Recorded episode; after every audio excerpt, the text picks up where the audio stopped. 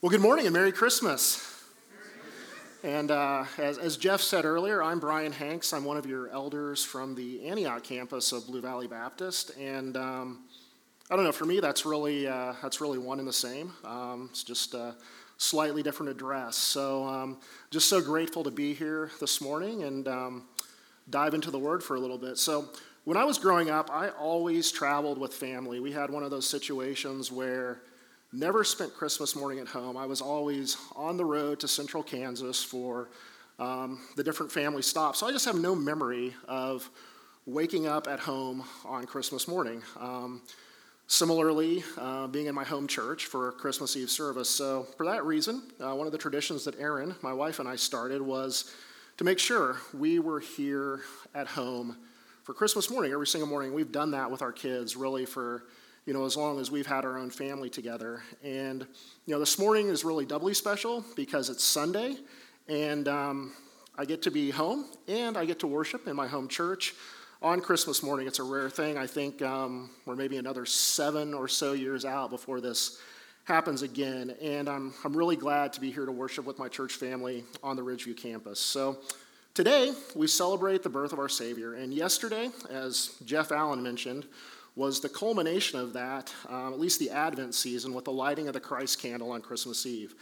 And if you've been here throughout the Advent season at Blue Valley on, on either campus, um, you would have known that the, uh, the theme has been veiled in the flesh. And we've been examining this concept alongside each of the Advent themes from week to week of hope, peace, joy, and love. And now that we're arrived at Christmas, um, we get to look forward and consider uh, what has been unveiled through Jesus' completed work and what will be unveiled in the future. So, we're going to look briefly at Hebrews chapter 1, uh, verses 1 through 4 this morning. So, we're not going to stand and read the whole passage. I'll go through verse by verse as we, uh, as we talk about it, but please do turn in your copy of God's Word to Hebrews chapter 1. Again, we'll be looking at verses 1 through 4. So, Verse 1 says, Long ago, at many times and in many ways, God spoke to our fathers by the prophets. So, scripture says here that before the birth of Christ, um, God did not speak directly to his people, so to speak. Uh, he, he spoke through prophets. Those prophets had access to God and were his mouthpiece to the people. The books of the Old Testament are filled with these accounts, and sometimes the prophets spoke message of, messages of instruction to his people, sometimes um, calls to repent, but there was always an intermediary between man and God. And the reason for that was because of one, our sin, and um, two, God's holiness. And God's future relationship with his people was veiled in prophecy, uh, just as his people were separated from him in the veil of the temple. Um, but in verse 2 and verse 3, um, we learn that, um, but in these days, he has spoken to us by his Son, whom he appointed the heir of all things, through whom he created the world. He is the radiance of the glory of God and the exact imprint of his nature. And he upholds the universe by the word of his power. After making purification for his sins, he sat down at the right hand of the majesty on high. So the original recipients of verse 2 were in the first century, of course, and just like us, um, they're in the last days where the Word has become flesh. God's work has been completed through His Son. What God spoke about in the prophecy of the Old Testament has come to earth as the man Jesus. So, as opposed to many times and many ways that verse 1 talks about, God has now spoken in a single way through Christ, uh, which we see throughout the New Testament. The author of Hebrews discusses in the rest of verses 2 and verse 3 the magnitude of Jesus' greatness. He was more than a man. He's fully God and is equal to the Father as heir of all things. He was present from before the creation and has a vital role in upholding the creation. And we also see here that um, after the purification for his sins, he sat down at the right hand of the majesty on high. Uh, his work is complete through what we know happened at Easter through his death, burial, and resurrection. And he's now seated on high with God. So that is who we celebrate at Christmas, not just the coming of a newborn baby. And um, my wife, Erin, um, and really by extension our family, we collect nativity scenes. Uh, some people have Christmas tree forests, some people have you know, multiple ornament trees. Um, we do nativity scenes, and we try to add one to the collection each year. Um, we like to get them from different artisans from around the world, usually through missionary organizations. So they're each unique in their material and their style. Um, we just love to see the representations of the nativity through the different artistic and cultural expe- expressions um, that each artisan provides. Um, so we have them made of clay, we have them made of olive wood, um, ceramic, you know, all sorts of different materials. But the one thing that's in common is um, the smallest character or object in that nativity um, is always the infant Jesus. In fact, we have a few where you just almost have to look under all the material, you know, where is he? He's always at the center, but um, that infant Jesus is always the smallest character in that nativity scene. And of course, we do that because he's a baby. Maybe, you know, the additional symbolism is to represent his full humanity um, as well as his full godhood that's necessary for our salvation.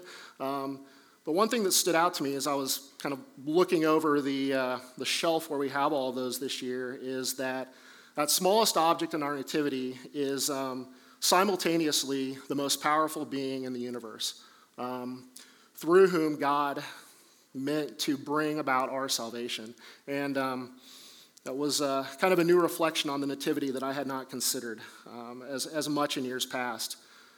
So, verse 4 um, goes into now that, the work, now that Jesus' work is complete, uh, he reigns in heaven as we wait for his return.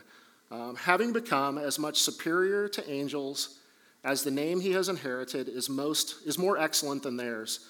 So we have songs at Christmas about angels and singing, and they're all singing at the praise of Jesus. Um, I think about the, uh, the chorus of angels singing the radiance of his glory that was mentioned in verse 3. And um, just think about all the beautiful ways that we decorate for Christmas. We have our, our sanctuary here decorated, um, we have our homes, neighborhoods. Um, we have a tradition of Christmas light night uh, that we try to, try to do every year where we you know, just go and find the neighborhoods that have the brightest lights. And of course, that's, a, that's an activity that we do at night. And um, I just think how that is, you know, maybe a, a, glimpse of the beauty and shining light of Jesus in our dark world. That's something that we have to do at night because it doesn't shine brightly during the day. Um, and verse 4 also says that, that Jesus is above the angels, those angels, those choruses of angels that we see in the account in the book of Luke. Um, his name is greater than theirs. Um, we have those, those, those accounts where choirs of angels are there to worship him. Again, we have songs. And um, some of the names that he has given are Emmanuel, one that we hear at Christmas, Incarnate Word um, from John 1, Light of the World, Lord of Lords, King of Kings, Savior, Redeemer, Most High, Alpha, Omega. And um, Philippians chapter 2, verse 10 says, Therefore God has highly exalted him, being Jesus, and bestowed on him the name that is above every name, so that at the name of Jesus every knee should bow in heaven and on earth and under the earth. So that is the name Jesus has been given. He is the one we worship at Christmas, um, the Savior that we've been anticipating during the Advent season and the completed work that we celebrate that gives us hope as we go beyond Christmas. So, through this, God has revealed himself to all people, and salvation is available to all who repent of their sins and call on his name. So, for many of us in the room, this gives us cause to rejoice today. For others, um, you may not have taken this step. Um, you may not know why you're up at 10 o'clock on a Christmas morning on a cold day to be here with your family. Um, or just maybe something that in your, in your faith journey you haven't, um, haven't made that decision. Uh, but Jesus, his salvation, the whole reason we celebrate Christmas is, uh, is available to everyone. And my prayer today is that if that's you, you would seek salvation and hope in him and I would be glad to talk to you after the service, as would our elders, as would you know, your family members or any other church member. So I would just encourage you to consider who Christ is to you and who we are celebrating this morning.